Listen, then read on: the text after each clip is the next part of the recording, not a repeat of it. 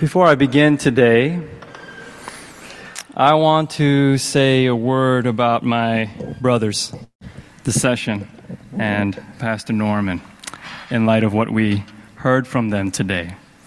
Uh, this is a hard chapter for our church.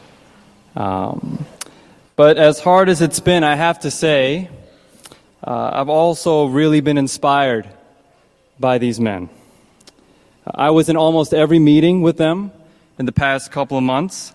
And what I saw were four very different people who somehow maintained a deep respect and honor for each other. And let me tell you something, that is not as common as you might think, especially in tough times.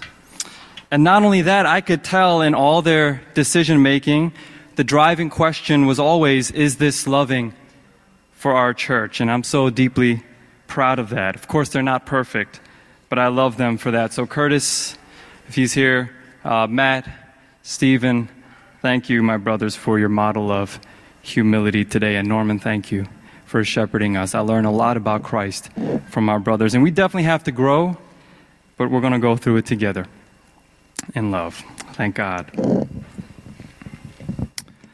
Uh, well, good morning again. It's a privilege for me to bring the word to you today. Uh, we're continuing our series in 1 Timothy, which Pastor Norman introduced last week.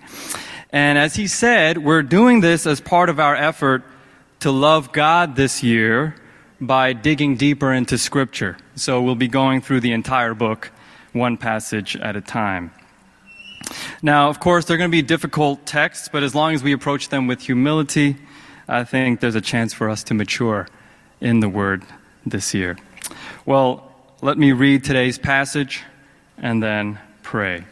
Uh, just letting you know, there's some language in here that sounds harsh, but I'll try to unpack it as we go along. Uh, 1 Timothy 1 3 to 20. As I urged you when I was going to Macedonia, remain at Ephesus so that you may charge certain persons not to teach any different doctrine, nor devote themselves to myths and endless genealogies, which promote speculations rather than the stewardship from God that is by faith.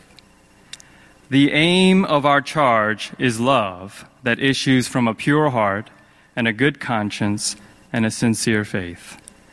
Certain persons, by swerving from these, have wandered away into vain discussion desiring to be teachers of the law, without understanding either what they are saying or the things about which they make confident assertions.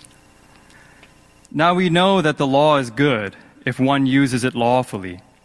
Understanding this, that the law is not laid down for the just, but for the lawless and disobedient, for the ungodly and sinners, for the unholy and profane, for those who strike their fathers and mothers, for murderers the sexually immoral, men who practice homosexuality, enslavers, liars, perjurers, and whatever else is contrary to sound doctrine in accordance with the gospel of the glory of the blessed God with which I have been entrusted.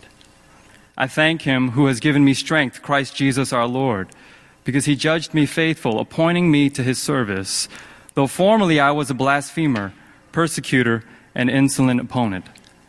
But I received mercy because I had acted ignorantly in unbelief. And the grace of our Lord overflowed for me with the faith and love that are in Christ Jesus. The saying is trustworthy and deserving of full acceptance that Christ Jesus came into the world to save sinners, of whom I am the foremost. But I received mercy for this reason, that in me, as the foremost, Jesus Christ might display his perfect patience as an example to those who were to believe in him for eternal life. To the King of the ages, immortal, invisible, the only God, be honor and glory forever and ever. Amen.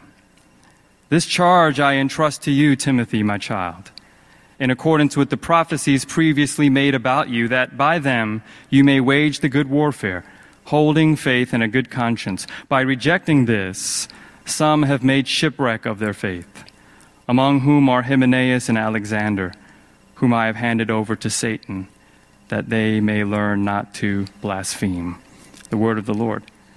Thanks be to God. Let's pray. Uh, dear God, your word is perfect, reviving the soul.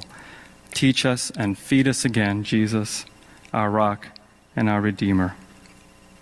Amen. Amen. Uh, sound doctrine. What comes to your mind when you hear those two words? Sound doctrine. Uh, let me tell you the parable of the onion. Uh, a long time ago, there was a peasant woman who had a reputation for being wicked. And when she died, she didn't leave a single good deed behind. Um, and the spirits caught her and placed her in hell. But she had a guardian angel, and this angel wondered if there was even one good thing she did, so she could tell that to God. Uh, he could tell that to God and ask for mercy. Uh, well, after thinking, he said to God, One time she pulled up an onion in her garden and gave it to a beggar woman.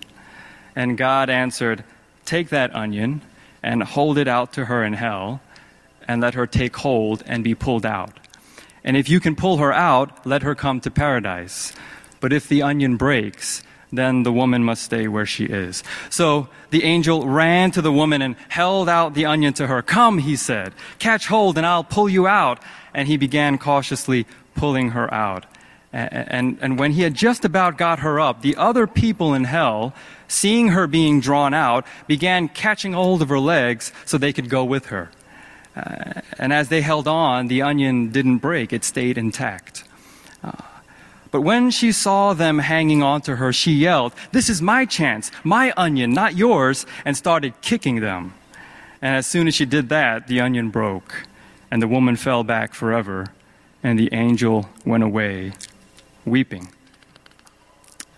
Now, uh, obviously, this is not a gospel centered story, there's no grace in it and it's just a parable, but it paints a vivid picture for us because sometimes when we think about sound doctrine, we focus so much on how we have everything together and how we have the correct theology and how we're on track, uh, like holding on to that onion, that we forget what sound doctrine is supposed to be for.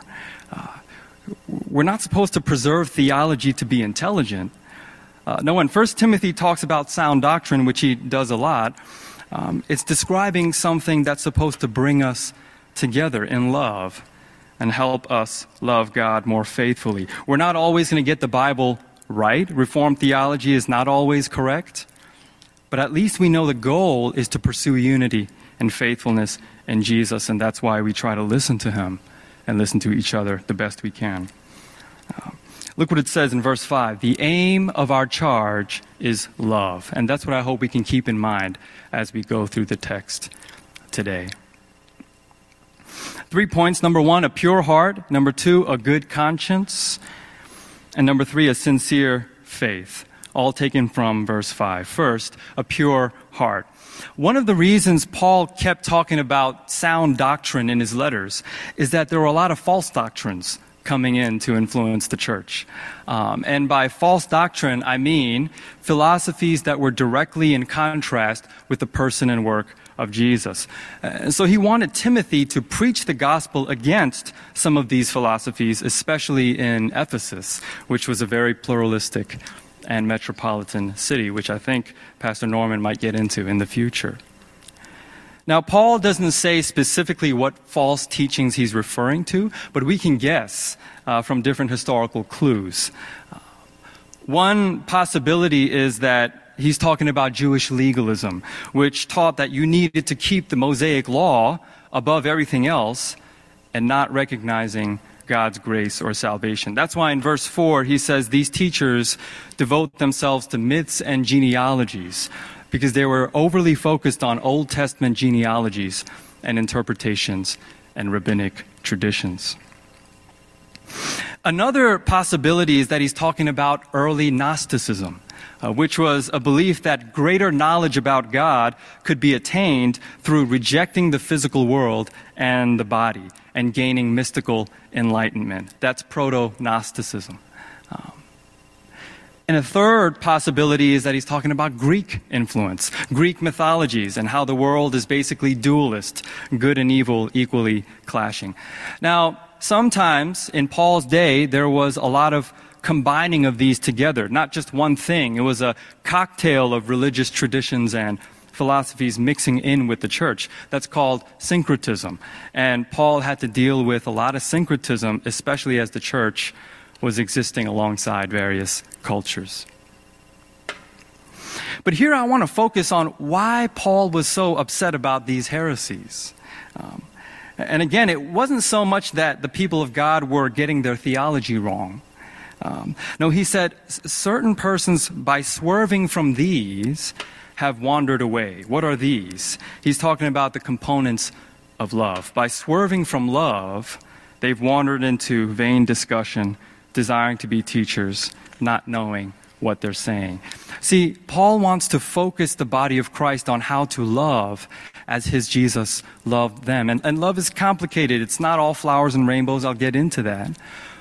But what we see here in this early section is that when the glory of you tends to overshadow the preciousness of others, that's when you know you're going the wrong way. Um, Love is by nature supposed to be selfless. Of course, there's self-love, but love as a lifestyle is supposed to be about uh, supposed to be about treasuring somebody else. See, Jewish legalism said you perform and get with the traditional in crowd. Um, Gnosticism said you have this mystical enlightenment.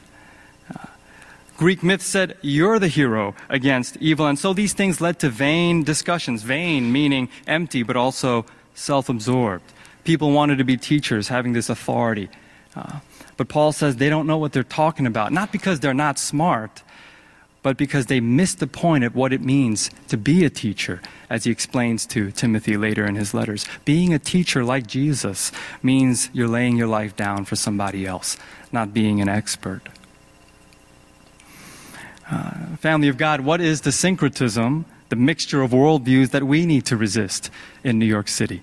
Uh, of course, there's literal religious pluralism. Flushing has a history of religious diversity, and that's a beautiful thing. We can learn from our Jewish, uh, Hindu, and Buddhist neighbors. That's not what I'm afraid will creep in here. Um, what I'm afraid will creep into this, our sacred family space, is the toxic mindset that efficiency is always correct. Um, or the mindset that my relationships experiences and commitments are primarily for my consumption, consumerism. Uh, or the vulgar American dream that says material comfort and success for my children at whatever cost. A competition that says, I'm sorry, I have to be on top. These are things that I'm afraid will pollute our youth group, our precious community here of vulnerable people. I'm afraid of how powerful those influences can be on us, especially when we're weak. I've been part of churches that have broken apart because of these things. And sometimes it's like the story of the fish saying to another fish, How's the water? And the second fish being confused because he doesn't know what water is. Uh, we're swimming in it here in New York City. How aware are we of the effect of these worldviews on our souls. Family of God, a pure heart doesn't mean you're naive. Uh, it's the opposite. A pure heart means that you're hyper aware, like Paul and Timothy were, of what could distract us from a vision of Jesus and of each other. And you resist. Well, second point, a good conscience. Um, in verse 8, Paul talks about the law of God. And here he's most likely referring to the Mosaic law, which includes the Ten Commandments, as you know. Now, this part could get a little confusing, but we could break it down. Uh, first, he says the law is good if one uses it lawfully. Uh, so, some people these days reacting to legalism say it's all about grace. Uh, it's not about us keeping the law, but how we can't keep the law because we're imperfect, and we just need Jesus and His grace to make us better. Um, but theologian John Calvin clarified that it's more complex than that. God's law has at least three purposes. First, it's to show us how imperfect we are. Second, it's to restrain evil and maintain order in society. But third, it's to give us a guideline for how to follow Jesus once we've been saved by him. That's called the third use of the law. Jesus saves you by grace and forgiveness, but then he helps you live out the law with him. So that, I think, is what Paul means when he says using the law lawfully. You're saved by grace, but you're still following the law with Jesus helping you get holier each day. And then he says, understanding this, that the law is not laid down for the just, but for the lawless and disobedient. So he's giving a caveat here. Yes, the law is for believers to follow lawfully, but the law is also for those who need to be shown their sin and rebellion against God. Um, sometimes people who are not following Jesus need, just like Christians, a mirror placed against them to reveal their brokenness and then he lists some kinds of people that he says are living contrary to sound doctrine in the gospel of Christ. These kinds of people need to be shown a better way. Now, this is not saying that Christians are good and non Christians are evil. In fact, sometimes it's Christians who need the most grace. This is just saying that the law can be used to confront those who haven't met Jesus yet or are straying from Jesus. Uh, that's why later on he says he gave Hymenaeus and Alexander over to Satan so that they might learn. It's not saying that he abandoned them to the dark side. It's saying sometimes when people are so hard hearted, God can use even the enemy to point them back to the law to be restored. So, so that's an example of the law being used for restoration. Well, I'm not going to go through each part of this vice list, but just as an aside here, I want to make a comment about verse 10 men who practice homosexuality. Now, this really is an aside because this could take a whole other teaching. And of course, you can come talk to me after if you want to discuss it. Um, but Pastor Norman and I have been going back and forth about this topic. And in this particular passage, the word homosexuality is two Greek words porneos, meaning fornicator, and arsenokoitais, which is rare and possibly a word made up by Paul, meaning men who go to bed with men. Um, but in my view, we have to be careful not to import our modern conception of gay relationships into the texts. Uh, there was a lot of uh, there was a whole cultural environment that Paul was speaking to. And in that day, one societal behavior was male prostitution or illicit sexual activity with young men, sometimes teenagers. And that, of course, was condemned by the church as sexually immoral. So I'm not going to go into this any more than that, but I just wanted to help us read Scripture more closely today in this particular passage because just because the ESV says men who practice homosexuality, it doesn't mean Paul was talking about the same thing as what we mean by gay relationships today. Now, I know that opens up a whole can of worms in your mind. Please don't hesitate to reach out if you need to talk about that. We're just doing some exegesis today. Well, going back to this list of brokenness that Paul gives, I want to apply this to our hearts this morning. Why do we reflect on our shortcomings? Uh, why do we submit to repentance? And, and why are we honest with each other, sharing how we've gone astray or hurt one another or hurt ourselves? Um, look at what Paul says. There's a gospel of the glory of the blessed God. In Philippians, he says, there's a surpassing worth of knowing Jesus. It's not about assuaging our guilt every Sunday.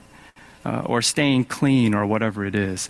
No, according to Paul, there's a kind of depth of fellowship that we miss with Jesus and with each other if we don't confront the darkness in us regularly. Um, of course, we can live safe and coasting lives, staying busy, vaguely confessing and thinking about God here and there. But we're missing a whole part of our soul in this life. And true healthy intimacy, being known with Christ and his people, if we're not actively fighting to clear up those things that dirty our conscience under the law of God. It's like living life on 240p. Uh, so, family of God, I want to ask you what are the things you're hiding? Uh, because I know you might be hiding some things. Uh, or, or what are the things that keep burdening you year after year? Uh, are you ready to bring them before God, who will no doubt be tender and gracious with you? Uh, See, this is real self love for you to be free from that shameful weight by opening yourself up to Him, your Savior. And if you're brave enough, opening up to a trusted and mature sister or brother. That's how we can heal finally and get closer to the glory of God that Paul is talking about. That's a good conscience. And lastly, a sincere faith. This is my favorite part of our passage today. I almost feel like I could just read it and sit down. I thank him, Paul says, who has given me strength, Christ Jesus our Lord. And he says, formerly he was an enemy of God, ignorant and violent, but grace overflowed for him. And then he starts preaching. Christ Jesus came into the world to save sinners, of whom I'm the, for, I'm the foremost, but I received mercy for this reason that in me, as the foremost, Jesus Christ might display his perfect patience as an example to those who were to believe in him for eternal life.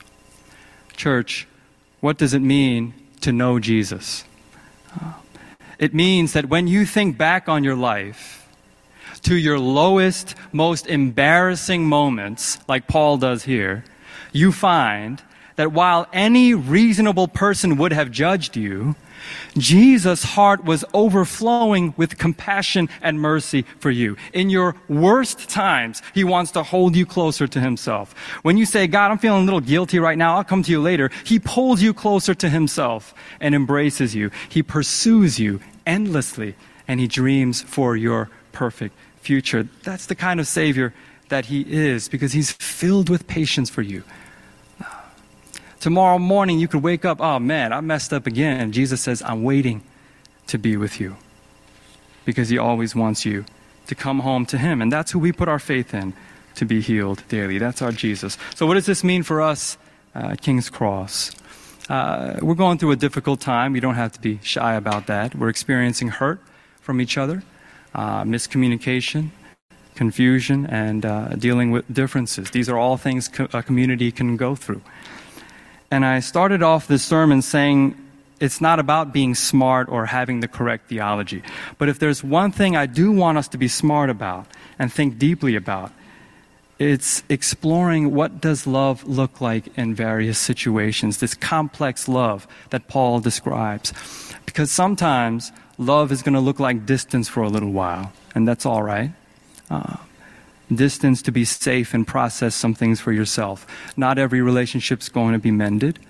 And we need wise counsel to figure out if love means distance in this particular season. Uh, but other times, love is confrontation, not fighting, but mature, talking out of what hurt and what could have been helpful and listening to each other. Love is studying somebody, not in a creepy way, but trying to understand that a particular person really might have wounds and histories that drive them to think or act in a certain way. Um, whether or not their behavior is warranted is still another conversation of love. Love is making the effort to move each other just a little closer to Jesus, whether it's through sitting in silence, being tender, calling out, or lifting up a prayer. It's a pure heart, a good conscience and a sincere faith, not only for ourselves, but for the body, us in here existing together. King's Cross, He loves us, that's a fact. But we just got to ask Him how to be more like Him to each other if we're going to move forward. Let me read this African American spiritual before we go to the table today. Uh, we really are a mess of people in here. Uh, but in these kinds of trials, our precious neighbors, and children are going to watch how we move forward. And I hope that we would confuse them. Um, confuse them by not handling things in a corporatist, capitalist, efficient, and competitive manner like so many other spaces out there do.